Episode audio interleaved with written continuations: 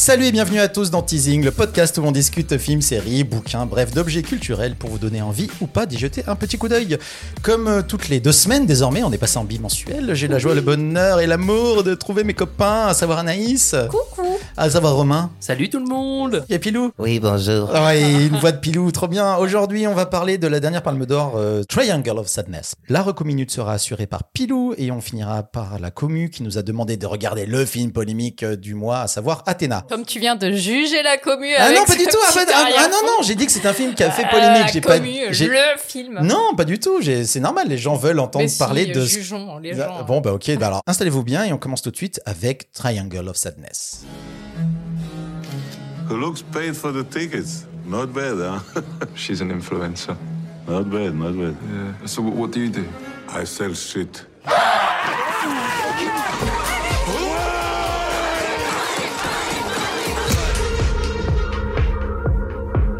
I? You're the toilet manager. No. Here. Captain. Triangle of Sadness est un long métrage, alors attention, suédo-franco-germano-britanno-américain, écrit et réalisé par Ruben Ostlund. Voilà, tu vois. Est-ce qu'il y a un- une, émission, je veux pas me chier dessus sur les noms Euh, Ruben Oslund, euh, déjà distingué en 2017 euh, d'une palme d'or pour son film The Square, et donc il a reçu une deuxième palme d'or à la suite pour celle-là. Un casting où on retrouve Woody Harrelson, Vicky Berlin, Harris Dawkinson et Charby Dean Crink. Voilà, désolé si j'ai massacré vos noms. Le film dure 2h30 et il est sorti en France le 28 septembre 2022. Car les Yaya, un couple de beaux mannequins influenceurs, sont invités sur une luxueuse croisière pour ultra riches. Si la hiérarchie est clairement établie entre clients et employés du bateau, un dîner de gala transformé en vomito party, ainsi que l'attaque du bateau par des pirates, va inverser l'ordre établi. C'est Anaïs qui se lance sur Triangle Sadness. Anaïs, qu'est-ce que t'en as pensé? Eh bien, c'est tout bonnement une réinterprétation moderne de L'île aux esclaves euh, de Marivaux. Voilà, ça c'est pour avoir l'air un peu intelligente. Le concept, c'est les couches de la société qui s'intervertissent pour le plus grand amusement de tous, puisque les esclaves euh, s'amusent car ils rient enfin de voir le pouvoir dans leurs mains, et les maîtres s'amusent parce qu'ils savent très bien que ça n'arrivera jamais. Donc moi j'ai quand même trouvé que c'était un film euh, jouissif. Euh, c'est le même procédé autocritique et d'autodérision déculpabilisant que euh, les pitchs des Oscars euh, où tout le parterre du cinéma se gosse des blagues ultra trash de Ricky Gervais sur les conquêtes à peine majeures de Leonardo DiCaprio. C'est suffisamment fin pour qu'on se sente intelligent en le voyant, mais c'est quand même suffisamment appuyé pour que rien n'échappe à personne. Euh, voilà. Après, c'est de, de l'humour que j'appelle euh, de l'humour de suc gastrique, et donc je suis assez friande. De caca et de vomi Exactement. Quand il sert un propos, si c'est gratuit, c'est vite chiant. Euh, le casting déchire aussi et euh, certaines scènes, pour ne pas dire à peu près 80% du film, m'ont déclenché alors tantôt des vrais moments de réflexion comme cette fameuse scène de livraison de pots de Nutella par avion sur un yacht, c'est quand même dément, et aussi des vrais fous rires à voix haute, ce qui est pas rien quand même. Euh, mais il faut dire que, pour la petite anecdote, j'ai vu ce film dans la grande salle du Palais des Festivals à Cannes en robe à paillettes et que donc j'étais précisément La cible. la cible du film. Le film te disait euh, connasse. Exactement. Ouais. Donc moi j'ai adoré euh, le ton, les dialogues, la mise en scène à la fois extrêmement visible et soignée, le jeu des comédiens qui ne jugent jamais leurs personnages alors même qu'ils savent qu'ils seront tournés au ridicule, euh, leur donnant même un supplément d'âme là où l'âme est très très optionnelle. Voilà, mention spéciale à Charby Dean, donc qui est l'actrice sublime qui est décédée en août et que je trouve absolument fantastique, qui joue Yaya. Woody Harrelson est évidemment exceptionnel, mais bon, il faut dire que lui, il a le beau rôle. J'ai adoré le too much des situations et le fait qu'on aille euh, au bout de toutes les idées qui sont euh, euh, abordées et qu'on aille même euh, voir au-delà des idées pour voir ce qui se passait quand on arrivait après le bout des idées. J'ai adoré ce film, mais je ne suis pas dupe. C'est un film social qui non seulement ne fera pas bouger la société, mais qui contribuera même à la conforter en ajoutant une bonne conscience à la classe dominante euh, dont je fais clairement partie, et je pense qu'on fait tous un peu partie de cette classe-là, qui peut se dédouaner en allant euh, euh, voir ce genre de film au cinéma. D'accord. Romain, mon chouchou. C'est juste qu'en fait, Anaïs, elle s'est pété deux fois parce qu'elle a parlé de Marivaux et après elle a parlé de Cannes. Comment on fait après Nous Et Pour passer après elle Ah, en termes euh, de culture Ouais. Bah non, mais en termes je de suis une personne termes de- intelligente. et bah, parce glamour que, à la parce fois. que c'est notre euh, la partie féminine qui est celle de l'intelligence. J'ai quand même dit caca et vomi, j'aimais bien ça aussi. oui, mais t'inquiète, nous aussi. Ouais. Mon Romain, du coup. Euh, Toi qui es bête et stupide, euh, dis-nous. pas compris le film. Euh, j'ai pas, y a pas, y a pas. Qu'est-ce qui se passe? Il y avait des images et tout. Nutella, Nutella, Nutella, euh, Nutella, gros. Euh, non, j'ai. euh, bah, c'est le premier film que j'ai vu de, de Ruben Östlund. Je crois que c'est comme ça qu'on le dit, je crois. Je savais pas du tout à quoi m'attendre euh, parce que c'est un peu. J'aime bien faire ça quand je vais au cinéma. Et j'ai tout de suite été un peu happé parce que je me suis dit ah trop bien, voilà un film scandinave. On repart sur une mise en scène assez froide, assez lente. Euh, euh, j'ai noté qu'il y avait pratiquement autant de plans dans ce film que dans les cinq premières minutes de Six Underground de Michael Bay euh, sur deux heures et demie. Ouais, Ouais, ouais, je- gentil, hein. voilà, mais en, en soi, je pense que vraiment, il y a, il doit y avoir peut-être moins de 300 plans pour un film de 2h30, quoi. Euh, voilà, on a une, une, une mise en scène qui est assez, euh, assez léchée, entre guillemets, où en fait, on essaie de poser la caméra au bon endroit et tout ça. Ce film est en trois parties, donc il est en trois actes. Et euh, je trouve que le premier acte est une belle intro qui a du sens par la suite. Le deuxième acte est magistral, c'est-à-dire que je trouve vraiment qu'il y a des très bonnes idées. euh, voilà, même si la limite du scato, des fois, peut dépasser euh, les Et je trouve que la problématique, c'est que le film tire un peu trop en longueur sur son dernier acte. Et en fait, euh, je trouve qu'on perd un peu de sens. Il y a beaucoup de longueur, en fait, à la fin. Et tout ce que j'avais bien aimé au début du film, c'est-à-dire cette mise en scène un peu lente euh, et tout, bah, j'ai commencé à moins l'aimer. J'aurais voulu qu'il y ait une, plus de variété en fait entre les différents actes. C'est un peu ça qui me reste au final. Ah, sinon, j'aime beaucoup le fait que euh, il aurait pu, mais vraiment à 10 km, faire des personnages clichés, bêtes et cervelés. Et en fait, je trouve qu'ils ne sont pas plus que ça. Alors Clément n'a pas l'air d'accord, mais je. J'ai ouvert des énormes yeux. Voilà, mais moi je trouve qu'en fait le truc c'est que euh, par exemple le couple de Yaya euh, et Karl avec un autre réal ils auraient été encore plus abrutis. Tu vois bon elle je la trouve qu'elle est bien parce que comme Mais tu ouais, disais tout à elle est pas écervelée, on sent qu'il y a quelque chose dans le regard qui est assez intelligent et t'aurais pu faire un truc un peu plus bête quoi. Politiquement parlant, tu sais où le réel veut aller, c'est-à-dire qu'en fait, dès le début, tu sais que c'est une satire sur les, entre guillemets, euh, riches pauvres. À un moment, dans une des interviews, il parle vraiment, il essaye en fait à chaque fois que chaque euh, séquence de ce film parle d'économie. Ça parle de thunes, euh, de thunes et de domination de classe, en gros. Quoi. Ouais, tout le temps, ouais, voilà, ou de politique clairement, ou de marxisme ou de capitalisme en fait dans le dans le film. Je comprends la Palme d'Or parce que c'est voilà, c'est euh, c'est le film qui est bien tout, tout rapport et compagnie, mais je trouve qu'à la fin, il m'amène vers un endroit où j'ai pas envie d'aller. Il ramène un personnage qui aurait pu changer en fait la donne, qui est le personnage d'Abigail, et en fait, il l'emmène là où moi j'avais pas envie d'aller, j'avais pas envie d'aller là en fait, donc j'étais un peu déçu à la fin du film. Donc je pense que ça a aussi euh, euh, changé mes biais, mais je trouve que c'est un très bon film et je- ça m'a donné envie de voir The Square et, et Snow Therapy. Snow-thérapie, chef-d'œuvre. Ouais, chef-d'œuvre aussi. hein. Je crois que Pilou l'a dit aussi. Ouais. Ouais, ça a changé mon, mon rapport au cinéma. Ah oui, carrément, quoi. D'accord. Ben tiens, Pilou, garde la parole. Qu'est-ce que t'en as pensé, toi, de Triangle of Sadness? Alors, euh, sans filtre, pour parler du titre français. Oui, un titre français complètement à l'ouest, hein, si on peut se permettre. Bah après, après, ça veut parler de la, des cigarettes qui fument dans le, dans le film, quoi. C'est que des sans filtre, quoi. Est-ce que euh, Black Est-ce- Marlboro, est-ce qu'on sait le titre québécois? J'aimerais bien savoir le titre qué- Bah, québécois. Le triangle de la. Non, c'est Triangle of Sadness. Ah, Ah ouais mince. Ils l'ont pas.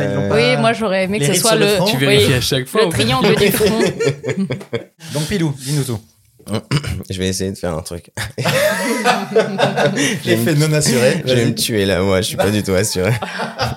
ok, c'est parti. Je fais un petit signe de croix. Putain de bordel, les mecs, sans filtre, c'est trop cool. Il y a des gros riches qui se vomissent dessus. Ils vont carrément nager dans leur caca. Ça te montre bien qu'en face de l'adversité, les soi-disant adultes responsables se comportent comme les teufeurs du Fire Festival. En fait, il voulait faire Cartman et c'est une version foireuse du flic de Beverly Mais Hills. Complètement. Ce que je trouve trop cool, c'est que même les pauvres sont montrés comme des trous de balles d'égoïstes. Ça, je l'ai toujours dit. Donne du pouvoir à un pauvre et il te marchera dessus. Pas vrai, Kenny? Bon, après, ce qui m'a cassé les couilles, c'est que la fin, elle tombe euh, un peu euh, à plat. Voilà, je suis déçu, je fais plus Cartman. Privé de Cartman, tu m'entends? Je suis sûr que Ruben Oslund s'est fait censurer sa fin par les producteurs. Mais ouvrir ton cul pour obtenir une palme d'or, je te croyais mieux que ça, Ruben. C'était dur, c'était un défi que je me suis lancé à moi-même. D'accord, donc c'est ça. Bah moi je trouvais ça c'était bi- bien pertinent de faire la critique avec la voix de Rick Cartman parce qu'il y a quand même un écho à, à South Park pour moi. Dans Ouais. la... Dans la scatologie euh, humoristique. Oui. Et après moi j'ai passé un moment euh, assez assez fou. J'ai lâché des phrases à haute voix. Genre j'étais tout, je suis allé le voir tout seul et j'ai quand même dit à des moments oh c'est alors ça dis donc tout seul Ton ami imagine. avec mon ami imaginaire. Et euh, je trouve que bah ça vaut carrément le coup de le voir en vrai. Pour être honnête, je suis assez euh, surpris de, du fait que vous ayez. Moi, j'ai vraiment pas aimé du tout. Alors, j'ai pas détesté, mais j'ai pas aimé du tout. Après, j'ai l'expérience The Square, qui pour moi, enfin, c'est le même mec et ça se sent. Euh, j'ai préféré The Square. Je trouve qu'il y a quelques séquences assez drôles, il y a quelques persos assez rigolos, il y a quelques bonnes idées de réal. J'aime beaucoup le début dans le monde de la mode, le casting et tout. Vraiment, je me dis putain ça, ça me plaît bien. Et puis après, ça bascule sur le bateau, donc il fait euh, deux tiers, euh, un peu plus de de- deux tiers du film. Mais pour moi, vraiment, c'est le film de sale gosse. euh, ouais, je suis un ouf, je vais faire un film, je vais moquer des ultra riches et des ultra bourgeois, mais jamais trop violemment pour être sûr que tout le monde me kiffe et que j'ai ma palme. Normalement, à Cannes, ce film aurait dû se faire huer parce que ce film euh, vise les, ce- cette population-là de gens euh, qui ont des belles robes et qui ont de la thune et qui s'en battent les couilles, sauf euh, Anaïs évidemment. Évidemment. En fait, que ce film plaise aux Bourges, pour moi, c'est un constat d'échec. Après, c'est pas grave en soi. Mais pour moi, ça montre que ce mec, il veut juste dire, regardez, j'attaque les Bourges, euh, les ultra riches, parce que les bourgeois, ça veut pas forcément dire ça. Mais il va jamais assez loin pour moi. Et le, la grand, le grand festival euh, caca vomi euh, de, qui fait vraiment une grosse bascule dans le film, effectivement, il y a 15 ans, on avait ça dans South Park, il y a 10 ans, on avait ça dans Les Griffines, et c'était mieux fait, et ça tapait vraiment là où ça faisait mal, et c'était dégueulasse. Et là, je vois juste un gars qui dit Ouh, je suis un ouf, regardez, des gens riches qui vomissent. Vraiment, c'est faussement subversif pour moi. Euh, je déteste la fin qui raconte rien. Il y a un perso qui est sur le point de faire quelque chose qui pourrait vraiment faire tomber le film dans le drame. Et sur les 10, 5 dernières secondes, ben ben non, faudrait pas quand même que les gens ils arrêtent de rigoler. Et du coup, tous les messages qui sont censés être passés dans ce film, ils sont décrédibilisés par le traitement euh, esthétique, euh, mise en scène, euh, dialogue et tout ça. Donc moi en gros, c'est un mec qui dit euh, ah bah la bourgeoisie et les ultra riches, mais je vais surtout pas les choquer trop parce que sinon on va arrêter de me faire faire des films et faut quand même que je gagne ma palme. Voilà, en fait j'ai pas beaucoup de sympathie pour le mec, aucun jugement humain, hein, même si apparemment c'est un mec horrible euh, d'un ego surdimensionné, mais ça. Voilà, c'est ce qui se dit. C'est un réalisateur, donc. Donc, ah oui, tu en sais quelque chose. mais bon, voilà, moi, j'ai pas aimé du tout. J'ai pas passé un mauvais moment. Par contre, c'est un peu trop long pour ce que c'est. Mais j'ai préféré The Square. C'était plus joli et moins bourrin, même si c'était pas très finaux non plus. J'ai quand même adoré, mais en étant consciente de, de- de grandement de ce que tu racontes aussi un peu. Ah oui, non, mais, mais je, je- c'était pas une façon de t'attaquer. c'est un bon roast. On va enchaîner avec la recominute et c'est Pilou qui va s'en occuper. Ouais.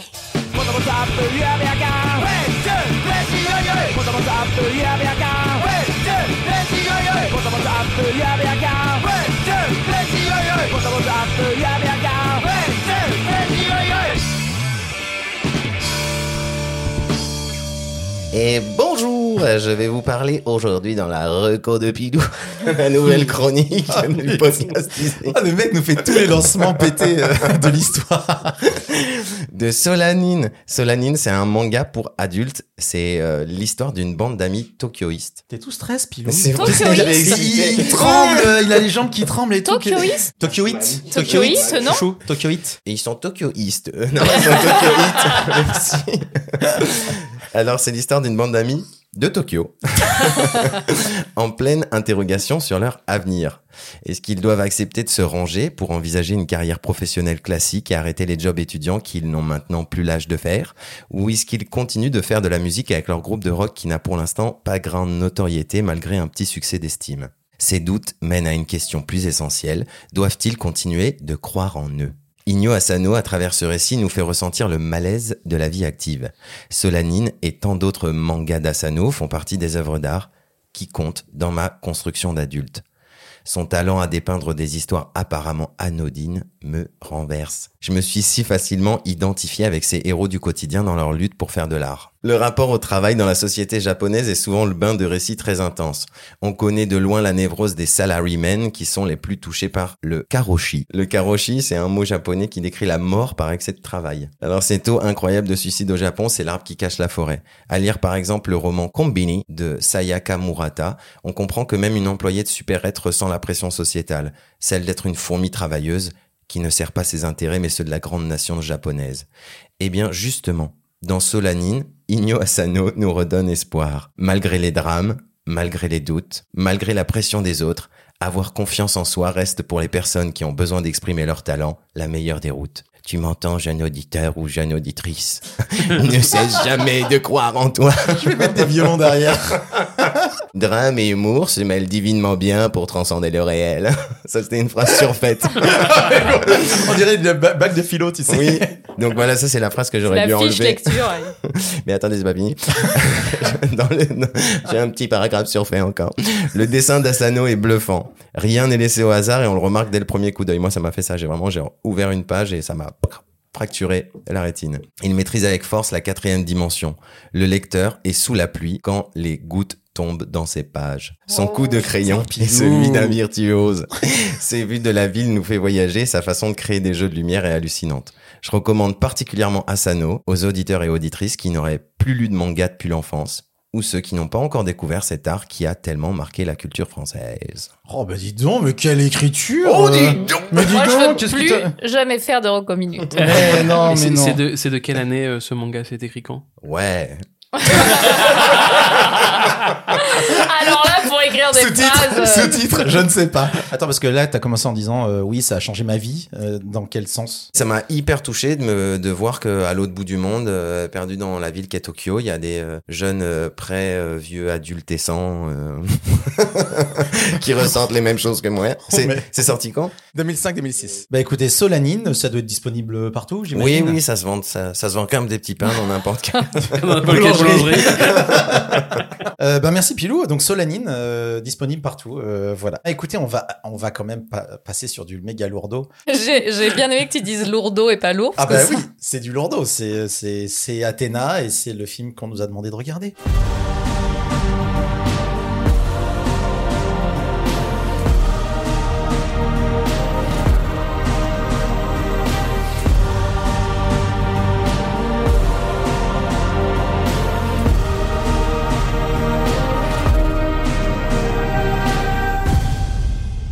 Athéna est un long métrage d'action dramatique français écrit par Romain Gavras, Lajli et Elias Belkedar, réalisé par Romain Gavras. Ça dure 1h37 et c'est sorti le 23 septembre 2022 sur Netflix.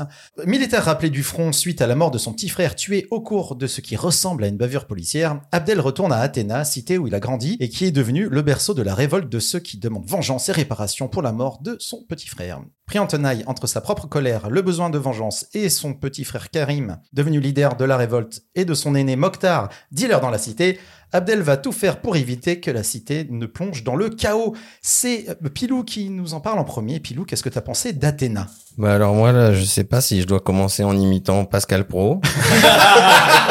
Bienvenue sur CNews. Athéna, c'est horrible. C'est vraiment un film de facho. Euh, moi, je pense qu'il aurait bien aimé Pascal Pro Athéna. Lui et sa bande de potes. Ou si plus certainement, je dois, plus sérieusement, pardon, je dois commencer en citant le, le nom des victimes de la police quand celle-ci les appelle des bavures. Autant, euh, j'arrive à, à, avec beaucoup de cynisme, à rire quand j'entends du booba à fond dans les soirées d'élite favorisées, mais euh, autant la filmographie de Romain Gavras, elle me laisse euh, bien plus mal à l'aise. Alors, il soulève quand même des questions intéressantes. Quelles sont les limites de la dignité humaine quand le danger d'une bataille médiatique laisserait place à une guerre médiévale où les châteaux seraient devenus des grands ensembles? Mais t'es un ouf aujourd'hui, toi.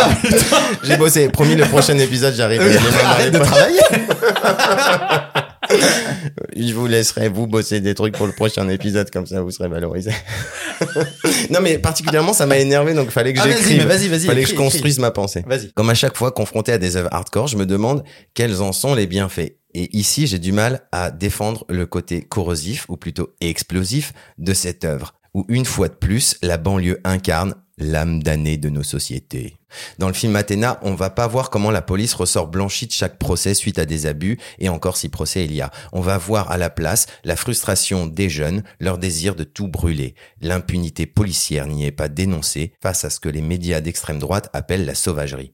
Il y a certes des moments où l'on aperçoit la beauté de l'absurde, mais ils sont si vite invisibilisés par le goût pervers d'une esthétique crypto-lepéniste. Tiens, prends ça, Romain Gavras Plutôt le.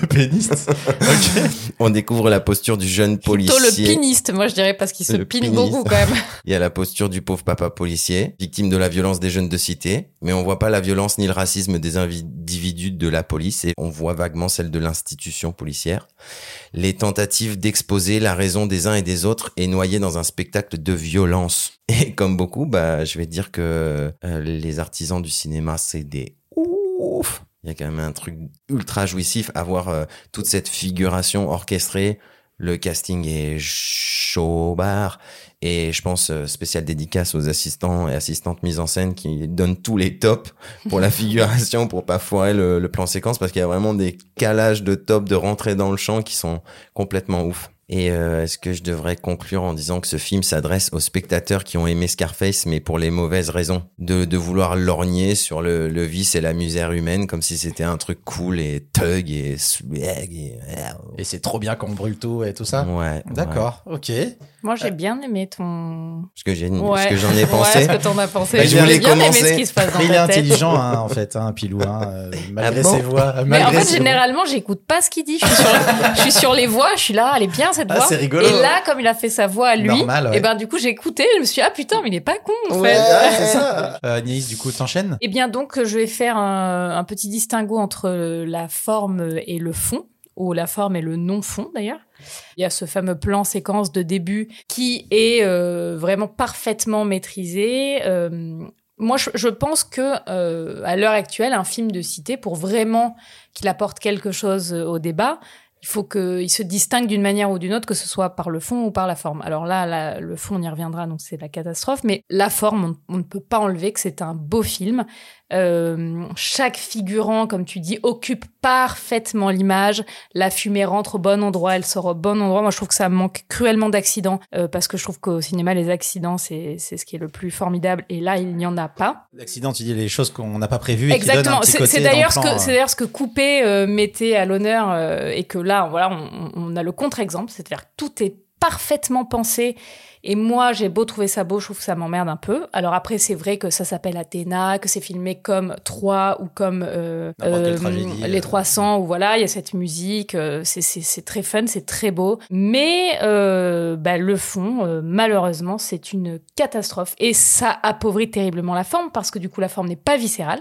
C'est que c'est très beau, mais on ne ressent rien à voir euh, cette débauche d'énergie et de talent de plusieurs postes différents, et c'est vite euh, plat. Il y a euh, tellement peu de, de fond que j'ai noté quelques phrases que j'ai trouvées absolument ridicules, des phrases de dialogue telles que « On vous a bien baisé, c'est nous la police maintenant !»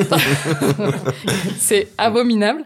Voilà, on a des jeunes qui crient en l'air, mais on sait même pas pourquoi ça crie, ça crie parce qu'on on leur a dit qu'il fallait crier pour que ça, ça ait l'air sauvage. Mais en fait, euh, ça, ça, ça me donne tout sauf l'impression que c'est sauvage. Ça me donne l'impression qu'on est en train de tourner un, un clip et, et je vois chaque million investi et donné euh, dans la poche de Romain Gavras. 35 hein, quand même, hein, c'est un sacré. Et c'est beaucoup, je trouve que c'est beaucoup d'argent pour un clip musical. Tout est verbalisé, ça crie, c'est pas dialogué. Mais donc il y a quatre possibilités dans la cité qu'on nous montre euh, à travers quatre frères. Il y a la victime, la colère, euh, la voix de la justice et euh, il y a le, le bise, le bise de la cité. Quoi. Ouais, je donc voilà, tape, tu, tu je- ne peux pas faire. Donc voilà, t'as as quatre frères et tu ne peux pas faire autre chose que ça. Et le renversement d'un des frères, j'y crois pas une demi seconde. Il y a un personnage, alors là vraiment vide de sens, qui est le Sébastien, qui est mi-autiste, mi-arme secrète. C'est ridiculous, quoi. Et euh, pour ne pas ne, pas spoiler, mais spoiler quand même, il y a quand même un mec qui passe à cheval et qui m'a donné envie de mettre fin à mes jours.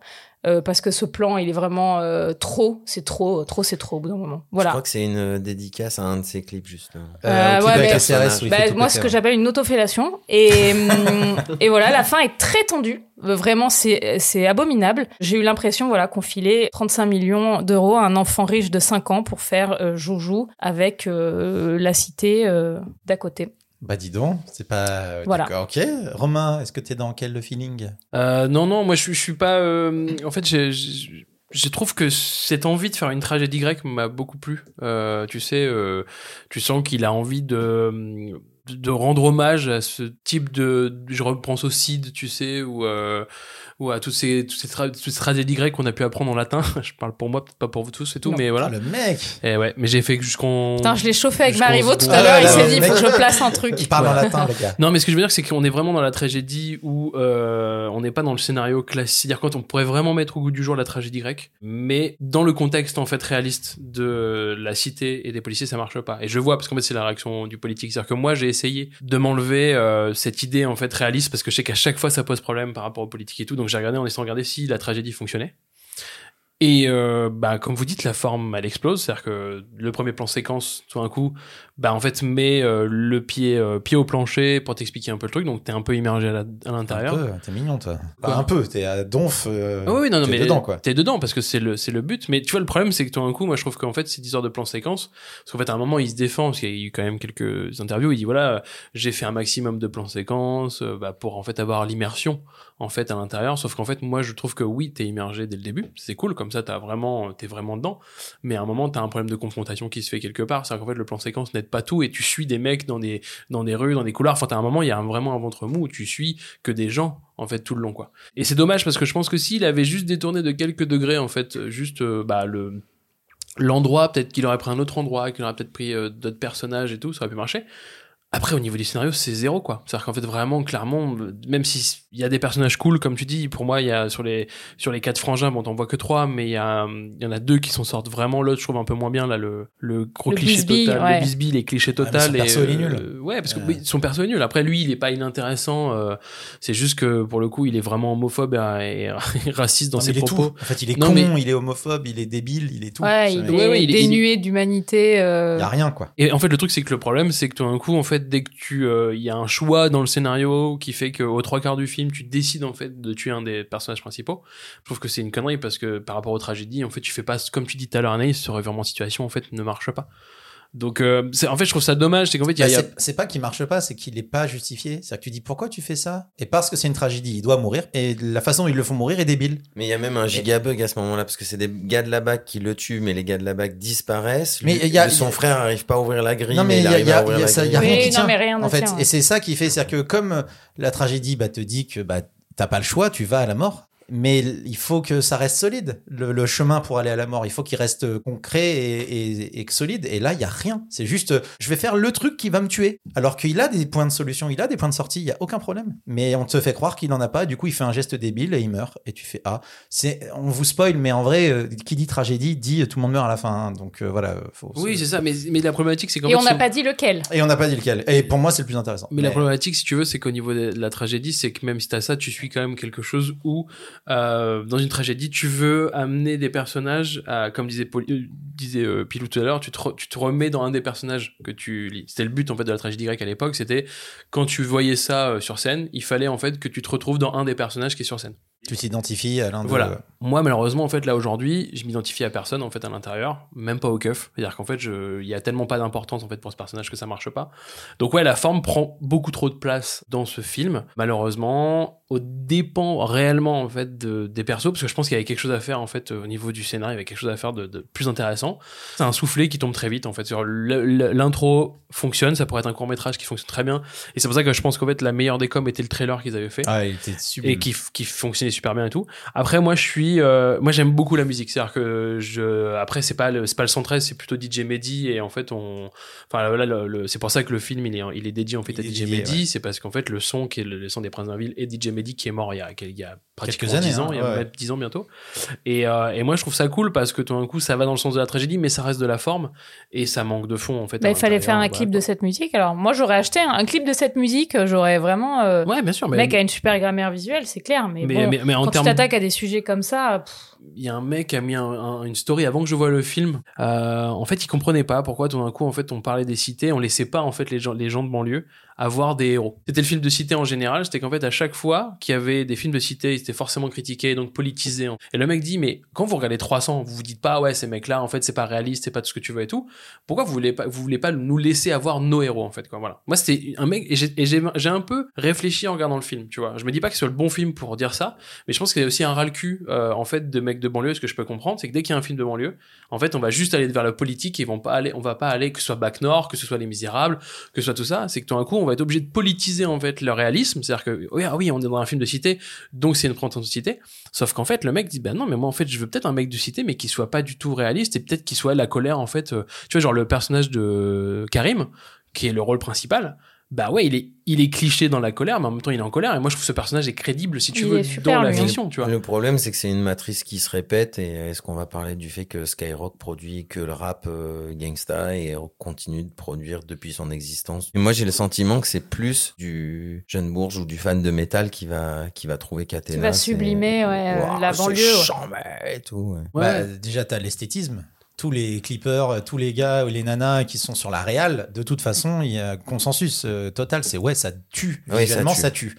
Moi, je le redis, c'est vrai que ça. ouais, ça Ouais. tue visuellement. Moi, Et il y a même une ou deux Bravo, idées euh, au-delà de, je veux dire, de, la, de, euh, pardon, je, je, mais oh, il y a même une ou deux idées plus fines que euh, ces plans sublimes Oui. et tout, euh, du style euh, ce flic là qui se gratte son vernis à ongles. Euh, c'est une super idée de montrer que c'est un mec qui a des gamins et tout, mais ça suffit. Pourquoi rajouter après? Oui, j'ai deux jumelles en bas Ouais. âge. Bon, en fait, c'est ça, c'est- c'est le Tout est peu stabiloté, ouais, euh. tout est stabiloté. Et en fait, cette image visuelle, le mec parle très bien l'image, quoi. Et il aurait, il aurait peut-être même dû se contenter de faire un film muet. Ouais, non, mais carrément, je pense que t'as, t'as raison. En fait, peut-être qu'en mode muet, avec que de la musique, ça aurait pu être vraiment très intéressant. Ouais, un clip, quoi. Oui. Non, Oui, mais un un, clip. mais un Ouais, clip, ouais. mais un clip long, tu vois, en fait, genre, est-ce qu'on fait pas un, parce que pareil, tu vois, je sais plus, il dure 1h45. Ou juste, non, mais et, ou juste, euh, ou juste pas des dialogues euh, comme ça, juste des dialogues normaux, pas de, pas une trame continuelle, tu vois, euh, juste on suit une situation, pouf, comme peut l'être, euh, tu vois, bah, j'ai vu Novembre là il y a pas longtemps, il y a un peu ça, c'est juste on suit un truc sur trois jours et tu, tu vois, t'ellipses et puis tu vois la situation qui avance et il y a pas, il y a rien d'autre à côté, il y a rien, il y a pas de sous-intrigue, de machin, t'es que dans un truc. Et c'est vachement bien. Et en plus, quand c'est bien fait, ça marche bien. Moi, je trouve ça vraiment extraordinaire. Il y a des plans que j'ai jamais vus, hein, et, qui sont faits en vrai. C'est-à-dire qu'il n'y a pas trop de 3D. Les mecs, tu sens qu'ils ont, ils ont bien tryhard le truc et c'est très bien. Après, euh, de toute façon, Gavras, je suis pas fan de ce que fait ce mec en... dès qu'il y a du fond, parce que quand il y a de la forme, moi, je suis... tous ces clips, je suis pas fan, mais il y a un talent. De Oui, toute façon, sûr, tu- sûr. voilà. Vous aviez pensé quoi de son film d'avant? La nuit, la vie est à... le, Non, Le Le monde est à toi. à toi. Moi, j'ai trouvé ça. euh, Le monde est à nous, le monde est à toi? à toi, je crois. Mais je crois qu'il y a plein de gens qui trouvent que c'est son chef-d'œuvre. Moi, je, je sans déplaisir. Après, j'ai trouvé ça trop long. La fin était un peu que de poisson, mais c'était voilà, juste le héros, il était moche. Enfin, tu vois, ça fait un peu. Attends, des- tu des parles de. Karim Leclou Mais t'es malade ou quoi Bah, dans ce film-là, il est moche, euh, tu vois, et du Il coup, il glorifiait. ce- Ah, j'ai pas dit qu'il était pas génial. Il glorifiait ce mec, il le filmait comme un beau gosse, alors qu'il est tout euh, chétif et, et c'était rigolo. Après, c'est pas un grand film. Enfin, tu vois, c'est pas un mauvais film. C'est hein. pas un grand film, mais il a l'avantage d'apporter un, un décalage euh, Ouais. et, et, et de pas être présomptueux sur un discours euh, qu'on prétend politique et qui est pas du tout maîtrisé, quoi. Je Oui. trouve que il- il- pour ça, il est, il est moins offensant presque que ce que peut l'être. euh, Ouais, moi je trouve, enfin, je sais pas, Taina, moi je le trouve pas offensant, je le trouve juste débile. Et tu vois, si c'était un, autre o- sujet. offensant pour l'intelligence. Ah oui, non mais oui, grave, ça je veux, je veux bien. Moi, il m'a fâché avec le clip de stress, de toute façon, Romain Gavras. Donc, depuis, ouais, il euh, était nul. Ce... Enfin, moi il y a un côté sale gosse de le dernier plan. Je vais pas spoiler, mais le dernier plan pour moi c'est un plan de ah je vais je vais choquer je vais choquer tous les mecs de droite pour qu'on en parle de ce putain de film. Et vraiment c'est ça. Et spoiler alert, tout le monde est tombé dedans. Tu regardes la, moitié des critiques YouTube euh, de cinéma. Sur ce film, c'est oh là là, mais regardez ce film de. Alors, t'as les, les gauchos qui disent oh, film de droitard et les droitards qui disent ouais, film de gauchiste et tout. Et au final, les mecs, ils parlent pas du film, ils arrêtent pas de s'entretuer. Et Gavras, il se, il se frotte Bien les mains joué, parce que tout le monde en parle. Et pour, et pour moi, c'est l'intelligence du mec. C'est pas juste que le mec avait tellement peur de, de se froisser avec euh, tout le monde qu'il a préféré faire une fin un peu comme ça. euh. Gavras, il s'en bat les couilles. Il y a la moitié du monde qui l'aime pas déjà. Je pense vraiment, hein, je pense que c'est un mec, il s'en fout. Et pourquoi on lui donne 35 millions pour parce faire que un film alors alors mais ça parce que je bah, parce que en vrai les 35 tu les vois à l'écran c'est-à-dire que c'est pas euh, un film de Danny Boone qui coûte 20 millions et c'est des champs contre champs plan large dans des apparts parisiens tu vois là moi la thune je la vois Oui. après euh, l'écriture c'est pas ce qui a coûté cher hein, dans ce film hein. c'est ça le problème c'est que le, Ah non. le scénario est pas relatif au budget C'est Romain Gavras, c'est Lajli, hein, quoi. et un autre Ouais. gars et C'est Ah bah Lajli. Quand même. C'est Lajli, c'est Les lui qui a Misérables. réalisé Les Misérables. Les Oui, mais. Gavras, Lajli et Elias Bekta- Bekadar. Donc voilà, lui on l'oublie beaucoup. Mais effectivement, c'est Lajli et Gavras qui sont deux mecs, euh, deux des cofondateurs de Contrajmé. On si je vous a bien ouais. niqué, c'est Bon, nous la venez police nous maintenant. expliquer sur le Discord à quel point on est des bourgeois, on n'a rien compris à l'intérêt Non, de mais ce en, film. en vrai, enfin moi, ce qui m'intéresse, c'est que comme d'habitude, les premiers concernés, en en tout cas, euh, mes réseaux sociaux à moi, j'en ai pas beaucoup, mais les miens, n'ont pas l'algorithme banlieue. Et du coup, j'ai pas d'avis de gens de banlieue. Et les gens que- dont j'ai l'avis, c'est des youtubeurs blancs euh, qui vivent pas dans les banlieues et qui viennent me dire que oh là là mon dieu la banlieue soit c'est pas bien soit c'est trop bien donc j'en sais rien et je connais, j'ai pas vu d'avis des premiers concernés. Et euh, à part les comédiens qui étaient là, qui venaient de ces cités, qui ont kiffé faire le film, ce que je comprends mille fois parce que putain, ils se sont bien cramés.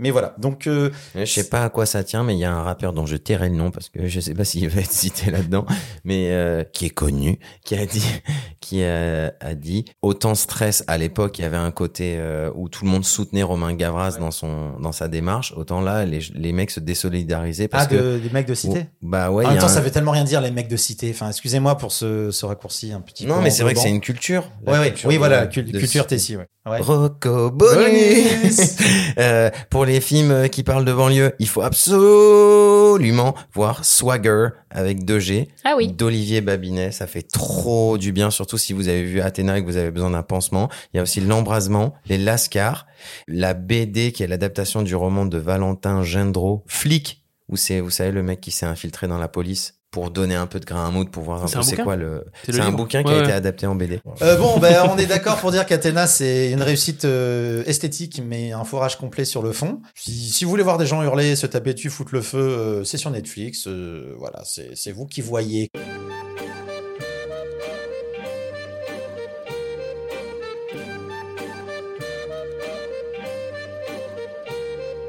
Et merci, c'est la fin de ce nouvel épisode. Merci Romain, merci Anaïs, merci Pilou. Merci Euh, à rien, toi. merci à toi. voilà, et ben écoutez, merci à vous tous de nous avoir suivis. On espère que ça vous a plu et on vous donne rendez-vous sur notre Discord, les amis, là où ce sera beaucoup plus simple que sur l'Instagram pour nous laisser des avis, nous laisser des demandes de recos et pour discuter en direct avec nous. Parlez-en, inscrivez-vous, c'est trop bien.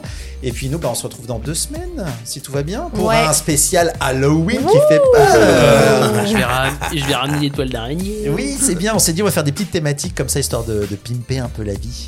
Donc, on vous embrasse, on vous fait des câlins, bisous, et euh, bah, dans deux semaines. Des bisous. Ciao, ciao. Au revoir. Tu pourrais nous faire au revoir, euh, Cartman Je vous emmerde, je rentre à ma maison, les mecs. Il y a vraiment un côté. il dit- Ouais. Il y a quand même- Mais c'est parce que j'ai dit, j'ai Eddie- c'est Eddie beaucoup, Cartman. j'ai C'est imité Eddie beaucoup Cartman. Eddie Murphy, Cartman mais Murphy. j'ose plus le faire. bah oui, bah oui. mais sur le Discord, euh, C'est comme ça, Eddie Murphy, là, maintenant, c'est fini. hein. Teasing est un podcast produit par les ondes mécaniques. Vous pouvez nous retrouver sur toutes les plateformes de podcasts de l'univers et n'hésitez pas à nous donner des bonnes notes et en parler autour de vous pour nous faire un peu de pub. Pour nous donner vos recommandations, nous laisser des messages ou nous faire des bisous, retrouvez-nous sur le compte Instagram des ondes mécaniques. Retrouvez le lien du Discord sur le Linktree en bio du compte Insta des ondes mécaniques. Les ondes mécaniques. Les ondes mécaniques.